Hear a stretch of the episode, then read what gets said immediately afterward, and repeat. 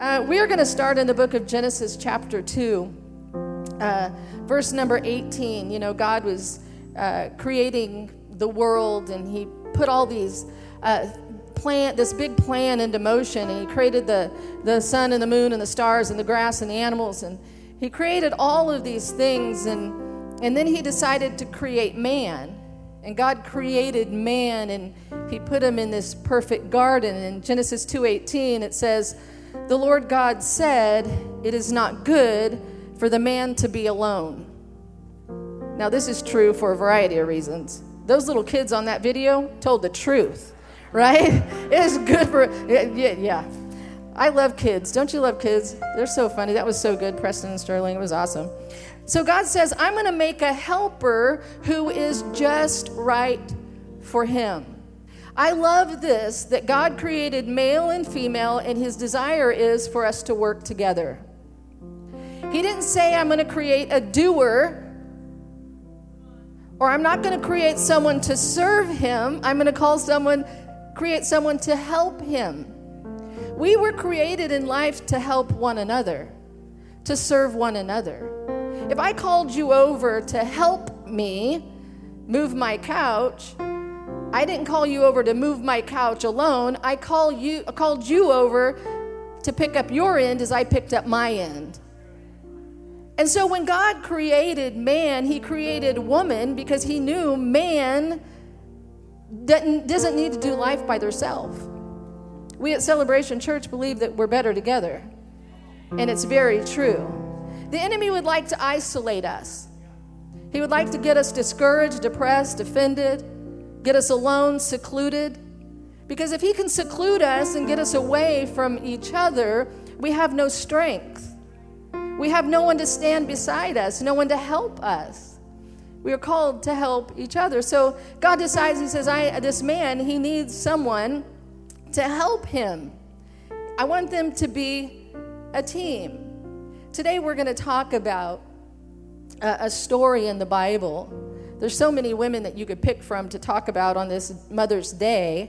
Um, but we're going to pick up this story in 1 Samuel 25. And the title of my message is Thank God for a Woman. I want you all to say that. Say, Thank God for a woman. I am so thankful for the women in this place. I can say, Thank God for a woman who stands and prays. I thank God for a woman who stands and fights for her family. Thank God for a woman who prays. Thank God for a woman who stands and, and is everything that God has created her to be. Thank God for a woman. Now we're going to read this story uh, in the Bible. It's a Bible story, and it's 1 Samuel chapter 25. And it's about a woman. Her name is Abigail. Y'all heard of Abigail? Well, you're about ready to. In 1 Samuel chapter 25, and then we're gonna, I'm going to give you a few points, and then you can be on your merry way. Happy Mother's Day. Go get your gifts, take your pictures. Uh, in 1 Samuel chapter 25, verse number 2, it says, There was a wealthy man from Maon who owned property near the town of Carmel. He had 3,000 sheep, 1,000 goats, and it was sheep shearing time. This man's name was Nabal, and his wife Abigail was a sensible and beautiful woman. She not only had the beauty, she had the brains. But Nabal, a descendant of Caleb, was crude and mean in all of his dealings. When David had heard that Nabal was shearing his sheep, he sent 10 of his young men to Carmel with this message for Nabal Peace, prosperity to you, to your family, and everything you own. I'm told that it's sheep shearing time. While your shepherds stayed among us near Carmel, we never harmed them, and nothing was ever stolen from them. He says, Ask your own men. They'll tell you that that's true. So, would you please be so kind to us? Since we've come at a time of celebration, please share any provisions you might have on hand with us and with your friend David. David's young men gave this message to Nabal in David's name, and then they waited for a reply. Who is this fellow David? Nabal sneered to the young men. Who does this son of Jesse think he is? There's lots of servants these days who run away from their masters. Should I take my bread and my water and my meat that I've slaughtered for my shears and give it to a band of outlaws who come from who knows where? So David's young men returned and told him what Nabal said. Well, this made David mad. He says, Get your swords, as he strapped on his own. Says, Then 400 men started off with David. 200 men stayed behind to guard their equipment. It says, Meanwhile, one of Nabal's servants went to Abigail Nabal's wife. And he told her, Hey, David sent messengers from the wilderness to greet our master. But he screamed insults at them. These men have been very good to us. We never suffered any harm from them. Nothing was stolen from us the whole time that they were with us. In fact, day and night they were like a wall of protection to us and the sheep. He says, You, telling, telling Abigail, you need to know this and you need to figure out what to do. For there's going to be trouble for our master and his whole family. He's so ill tempered that no one can even talk to him. So, so far, we have this beautiful, wise woman married to this cruel, evil man. David, who had been running, who had already been, you know, anointed, oil been poured, promised that he was going to be king uh, in the future he was at that time running from Saul. He was running for his life. Saul was trying to kill him. So, being the leader that he was, he had a bunch of followers that were following. He had this little army that went around with him. The story tells us that he was out in the field, and, and they were out in that field with this tyrant's shepherds. But all the while, David's men out with these shepherds would protect them and make sure that they were safe. So, when it was time for a celebration where they came and they, they started shearing the sheep, David decides, man, we've been protecting them. We're in need of some supplies. I'm going to go ask. We should be friends. I've been protecting them. So that's where he sent his messenger saying, hey, can you give us some provisions? And Nabal, being the crazy man that he was, the rude, ungodly man, mean man that he was, says, absolutely not. Who is David? I don't care. Who cares? But the, and so David's like, Okay, you don't care. Why should I have protected you? I'm just going to come take it myself. He says, Man, if God doesn't, uh, uh, God be my witness. If I don't kill all of them by tomorrow this time, may God kill me. He was mad.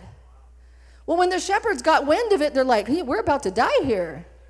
We better, we need to go uh, f- find out uh, how to solve this situation. And they knew who to go to. Thank God for a woman. They knew that this wise, intelligent woman would meet their need and have the answer to their problem. I'm sure it wasn't the first time they had to plead their case to this woman. They went to her and said, Hey, man, this is what happened. You got to do something about this. And I love this. It says in verse number 18 that Abigail wasted no time. She quickly gathered 200 loaves of bread, two wineskins of wine, five sheep that had been slaughtered, a bushel of roasted grain, 10 clusters of raisins, and 200 fig cakes.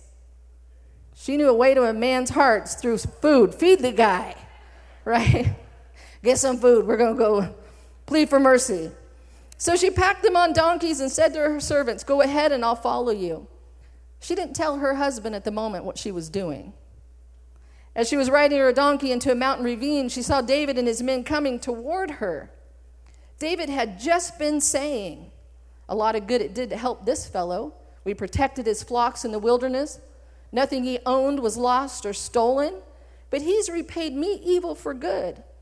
May God strike me and kill me if even one of his household is still alive tomorrow morning. Says, When Abigail saw David, she quickly got off her donkey and bowed low before him. She fell at his feet and said, I accept all the blame in this matter, my lord. Please listen to what I have to say. She says, I know Nabal is a wicked and ill tempered man. Please don't pay any attention to him. He's a fool, just as his name suggests. But I never even saw the men that you sent. Now, my Lord, as surely, surely as the Lord lives and you yourself live, since the Lord has kept you from murdering and taking vengeance into your own hands, let all your enemies and those who try to harm you be as cursed as Nabal is. Here's a present that I, your servant, have brought to you and your young men. Please forgive me if I have offended you in any way. The Lord will surely reward you with a lasting dynasty, for you are fighting the Lord's battles, and you have not done wrong your entire life. We're almost done here. It says, Even when you've chased by those who seek to kill you, your life is safe in the care of the Lord your God, secure in his treasure pouch. But the lives of your enemies will disappear like stones shot from a sling. When the Lord has done all he's promised and made you the leader of Israel, don't let this be a blemish on your record. Then your conscience won't have to bear the staggering burden of needless bloodshed and vengeance. When the Lord has done these great things to you, please remember me, your servant. David then replied to Abigail, Praise the Lord, the God of Israel, who has sent you to meet me today. Thank God for your good sense. Who's thank God for a woman with good sense. Bless you for keeping me from murder and from carrying out vengeance with my own hands. He accepted the present, and it goes on. He says, Return home in peace. And he says, I've heard you, and I won't kill your husband. In verse number 36, this is coming to the end of the story. It says, When Abigail arrived home, she found out Nabal, her husband, he was throwing a big party and was celebrating like a king. He was very drunk. So she didn't tell him anything about her meeting with David until dawn the next day. In the morning, when Nabal was sober, his wife told him what had happened. As a result, he had a stroke and he lay paralyzed on his bed like a stone, and 10 days later, he was struck down and he died. When David heard that he was dead, he said, Praise the Lord, who's avenged the insult I received from Nabal and kept me from doing it myself. He received the punishment for his sin, and he sent messengers to Abigail to ask her to become his wife. That sounds like a lifetime movie, right? God has the best stories. Y'all should read the Bible sometime. he has the best stories. What are some things that we can learn real quick before we leave today from this story? We can learn a lot of things. There's a lot of things that you can find to say in this story. But the first thing that I, that I want to bring out that I feel like was super important that Abigail did was she listened. Abigail was a great listener. Now, this isn't just for women in this place, this is for men too. This will make all of our lives better. She listened. Hearing and listening are two totally different things. She listened. She didn't just hear, she listened. Hearing is what your ears do, listening is what your heart does. You hear noise, you can recognize sound with your ears, but when you listen, you're gathering information in order to help or to input or to contribute. Now, you know this is true because you can be having dinner with your spouse. My spouse doesn't do this, but I'm sure yours does. Um, You can be having conversation uh, across the table, and you can be in the middle of a story, and you can tell somewhere along the line they've checked out, right? They get that glassed over look in their eyes, right? And you're like, I know. In my head, I'm like t- still talking. I'm like, he is not even listening to me. And it's like, uh huh, mm-hmm, yeah, mm-hmm, uh huh. And so I'll stop and say, what did I just say? Oh, this wasn't him. This is your spouse. You say, what did I just say? And they say, uh, you, um, hmm well, and they try to, you know, you were saying something about the kids? No, that was like 10 minutes ago, right? Because they start, stopped listening and started hearing. You with your kids, you know your kids hear you because you are screaming. Your neighbors hear you, but they are not listening because they are not responding to what you're saying. There's a difference between hearing and listening, and I believe that uh, Abigail was a great listener. She listened in order to help. Uh, there was a quote I read. It says, Ears give people the ability to hear, but listening gives people the ability to be here and to be present. This is so relevant in the day that we live in because not only are we distracted by the sounds in the room anymore, we're distracted by the thing that we hold in our hand. You can be having a conversation with your kid, you can be out to dinner with friends, and if your phone is sitting on the thing, you can be deep in conversation, but this little beep beep Whatever your phone little beep beep sounds like, some of you sounds like a cricket or a duck or an old time phone, I don't know, a rock jam, uh, whatever your phone sounds like, as soon as that beeper goes off, immediately distraction comes. Immediately the listening stops and we start focusing on something else. Ears give you the ability to hear, but listening gives you the ability to be here in the present. James chapter 1, verse number 19. It says, My dear brothers and sisters, be quick to listen, slow to speak, slow to get angry. I believe that Abigail was able to change her whole destiny and the destiny of her family because she was quick to be a listener. Proverbs 18:13 says, "He who answers before listening, that's his folly and his shame." Another translation says, "Answering before listening is both stupid and rude." I found out in life that we just want to be heard. Right? We want to be listened to. We want what we have to say to be valued. I think a lot of times our little kids act out, scream, and throw themselves in, in the floor, not just because they're bratty kids, but because they don't feel like they're being heard. And if we will stop and take the time to truly listen, we can solve a lot of stress and dysfunction in our lives by truly stopping and becoming listeners. The problem is, we think we know. I can have conversations with my husband, and he can be having this conversation with me, trying to tell me something, and I'll answer before he even asks. And he's like, wait, wait, I wasn't even to ask. I wasn't even to say that. I'm like, oh, okay, well, I thought you were. You should have, because it was a great answer that I had prepared. You should have asked the right questions, because I had an amazing answer for that. But we are quick to answer, and we are a lot of times slow to listen.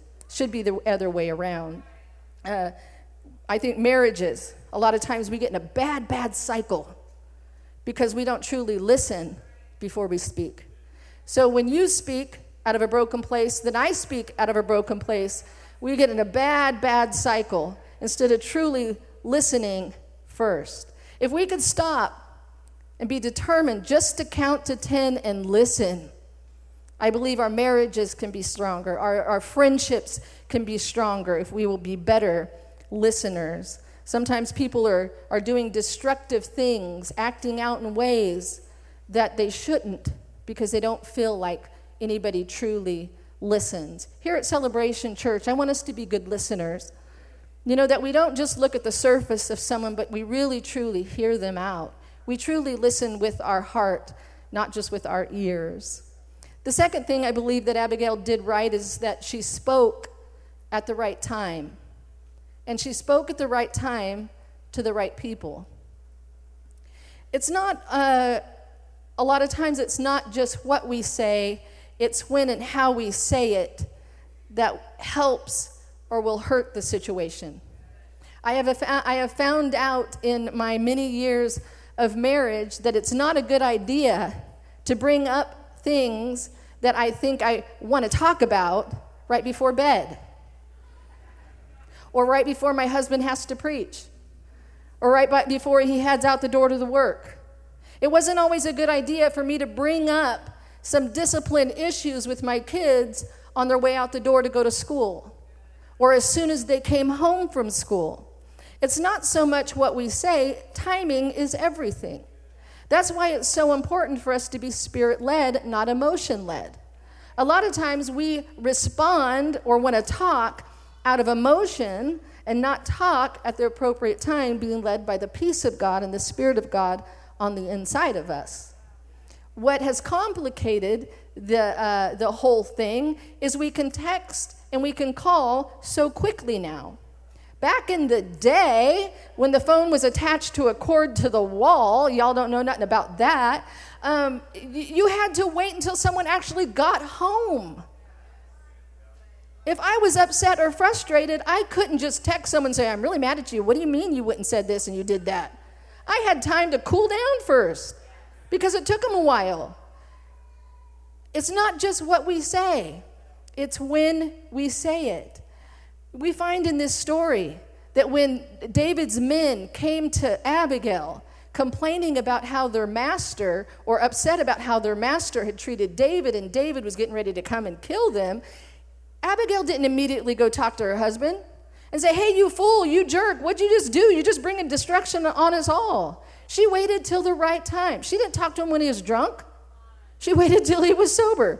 She didn't talk to him while he was irate and already angry. She waited for him to calm down. It was the appropriate time for the conversation.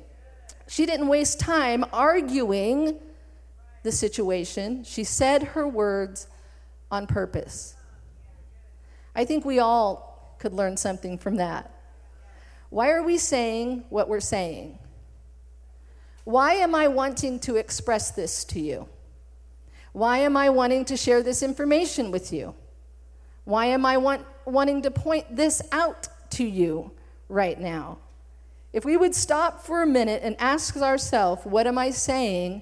Am I, and am I saying these things on purpose? Proverbs 10 19.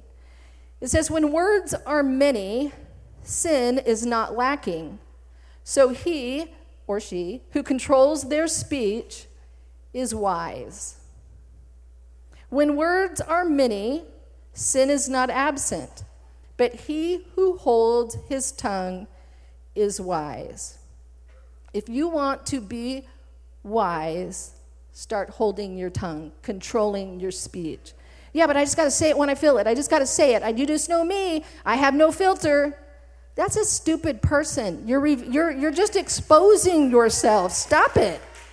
A wise person Someone can be standing in front of you saying all kinds of things about you, and if you stand there, look back, and keep your mouth closed, you are the wise one. I don't care what kind of things they're saying about you, how stupid it's making you feel.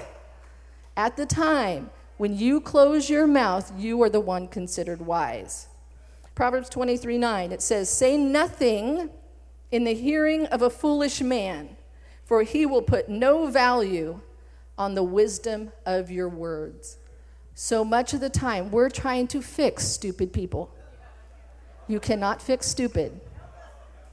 We spend most of our time trying to talk people into not being stupid and not being foolish.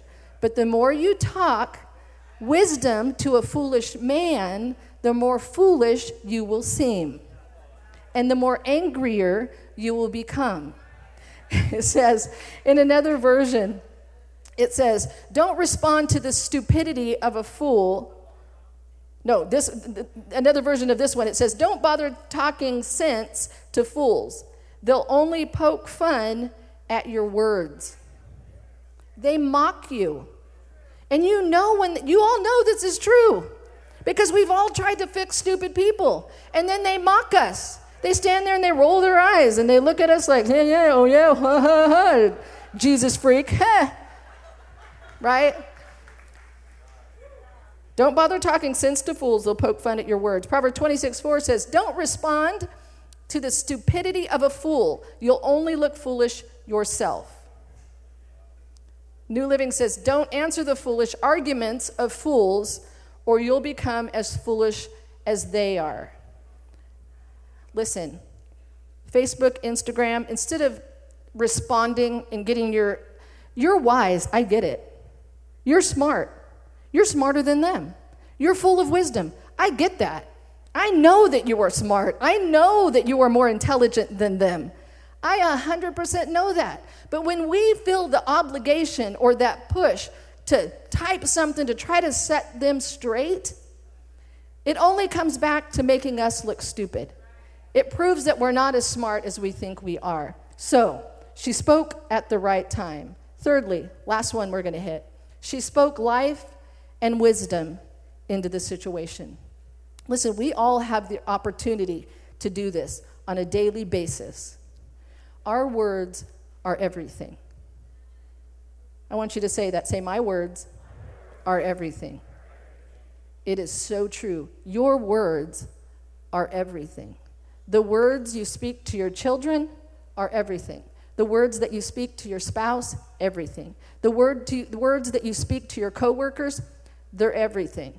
The words that you speak to yourself, they're everything.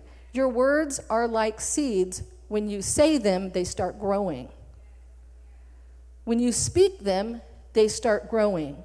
Proverbs 18:21 says your tongue has the power of life and death. Those who love to talk will eat the fruit of their words. What are you growing with your words? Because you're experiencing in your life the fruit of your words. If you want your kids to act better, you cannot be calling them brats all day long.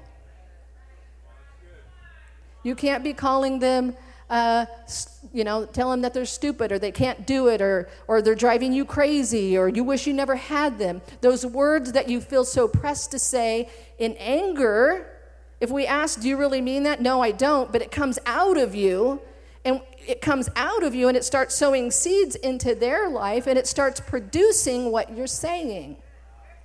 So your child is active and running around and your your child is bossy and you know you want to say everything negative. You need to start saying, "Hey, you know what? You're going to be a great leader someday. You have an amazing ability to negotiate." Right? You got some great negotiating skills.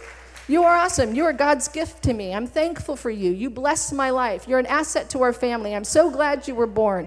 You're going to be something great. You're working on your greatness right now. I know it may be hard, but it's you can do it. Discipline is, is what we're seeing in your life, and you're growing and you're maturing, you're changing. Speaking life, speaking what you want to see.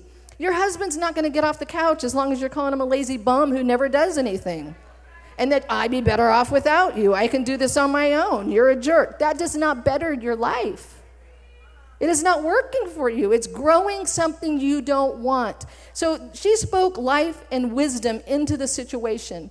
Proverbs 16 24 says, Kind words are like honey or chocolate or, you know, whatever your preference is. Kind words are like honey, sweet to the taste and good for your health. Kind words. We can be kind. You can still accomplish everything you need to accomplish with kindness. You don't have to be mean. You don't have to be pushy. You don't have to shove people around. You don't have to be stronger than anybody else. You can use your words and use your words of kindness. Proverbs 15:1 says, "A gentle answer will calm a person's anger, but an unkind answer will cause more anger." Abigail showed up with gracious words. When she approached David, she didn't come at him and say, Why are you going to kill my family? Please, please, please don't. No, she started speaking to the king inside of him. Her kind words then started turning things around.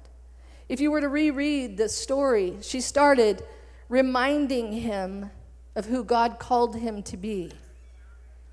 That this rage, this isn't you.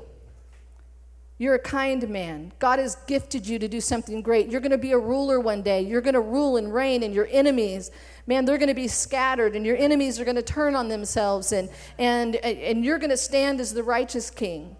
She was speaking to the king in him. She reminded him of who he was called by God to be, that he was better than that. And because of her wise words, he looked at her and he said, Thank God for this woman who spoke wisdom to me and stopped me from doing something I was about to do that I would regret my whole life. Let's use our words to speak into people's life on purpose. You know, I was looking at Abigail's life, and a lot of us can find ourselves in situations just like that. It would have been easy for Abigail just to be a victim to her mean husband, to her dysfunctional home. It would have been easy for her to say, I am, I, I am where I am because of where I am. And this is how it's always going to be. And to be frustrated and to get bitter in that place, but she didn't. She continued to be kind, even though anger and frustration and meanness was all around her. We find ourselves in situations like that where it'd be easy to give up, easy to become bitter, easy to feel hopeless, easy to just blame where we are on where we currently are.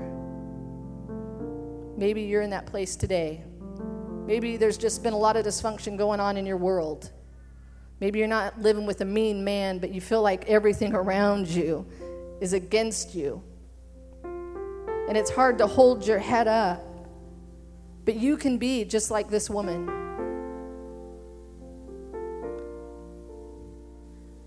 You can be a great listener. You can speak at the right time to the right people, and you can speak life into the situations around you.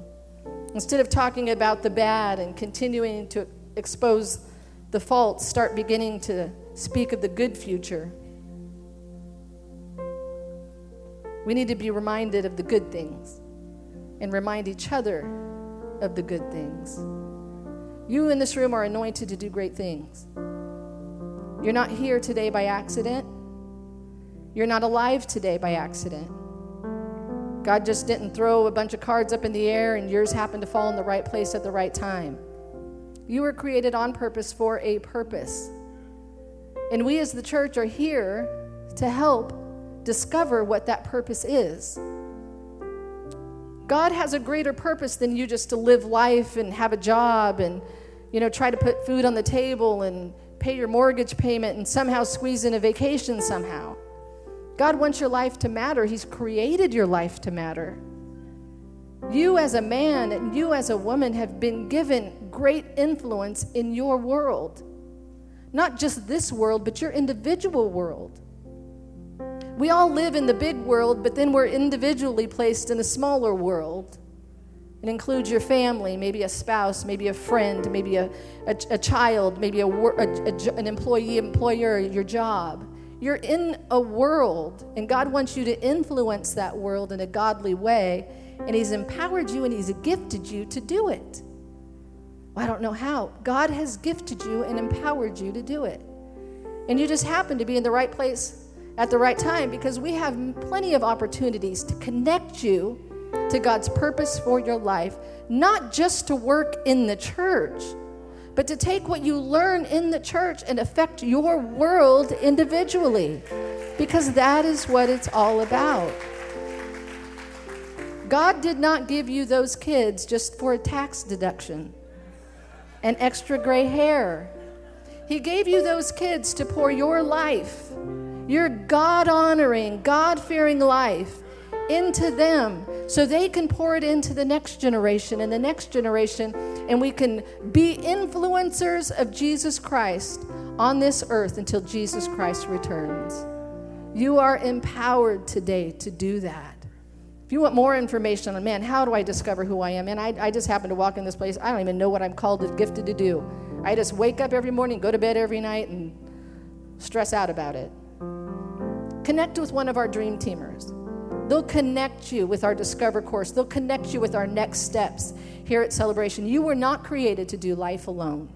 You were not. This isn't about building a church, it's about the church building you. It's not about us building Celebration Church, it's about building the kingdom of God in you, empowering you to be everything God's called you to be. Let's pray. Father, I thank you for who you are. God, I thank you for your empowerment, your anointing your goodness in our life. God, I believe in this place today. You're moving in our hearts. God, as we make adjustment. God, we choose to be good listeners, not just with our ears, just to hear, but with our heart in order to understand. God, that we have the wisdom to speak life into the people around us. The right place at the right time with the right God words. God, I ask, Lord, in this room that we discover who you've called us and created us to be. That you created us to be mighty in your kingdom. God, I thank you for health in people's lives, for restoration in their hearts. God, that you truly do heal the brokenhearted today. God, that you heal homes, that you heal relationships. God, that you heal us so we can bring healing to the world around us. God, we open up our heart to you today. If you've never received Jesus today and received the gift of salvation, just in this moment as we have our head bowed and our eyes closed, the Bible says, Whoever calls upon the name of the Lord, new life comes to them. the ability to live the God life. So, Father, today, right now, in Jesus' name, we open up our hearts to you. God, we confess, we say out of our mouth, we need you. God, today we need you. We need your help. God, we call on you. God, today we make a decision to let Jesus be our Lord. We receive him as our Savior and we allow him to be our Lord. We want to do things your way. God, we give you thanks for that. God, I pray in this room that you bless every mom. God, bless every woman. As we mentor the next generation, God, in whatever stage of life we find ourselves, God, we ask for your wisdom, wisdom that only God can bring. We ask for wisdom, God, to get through the loss of a child. God, we ask for wisdom as we navigate life without our mom here on earth. God, we ask for wisdom. God, as we're trying to get pregnant and our body's not functioning like it's supposed to, we believe for health, restoration, wholeness. God, we believe you're giving us wisdom to parent our two year old and our 18 year old. God, wisdom to parent our 45 year old. God, I believe that you're bringing about restoration in homes. God, you're turning the hearts of the fathers and the mothers to their hearts of the children and the hearts of the children to us. God, we believe, God, the kingdom of God will be seen in our hearts and our lives. We give you thanks for that in Jesus' name. Amen. Can we go ahead? And- Thanks for listening. If this impacted you and you'd like to partner with us, go to celebrationchurch.cc/give to help us reach people with the message of Jesus.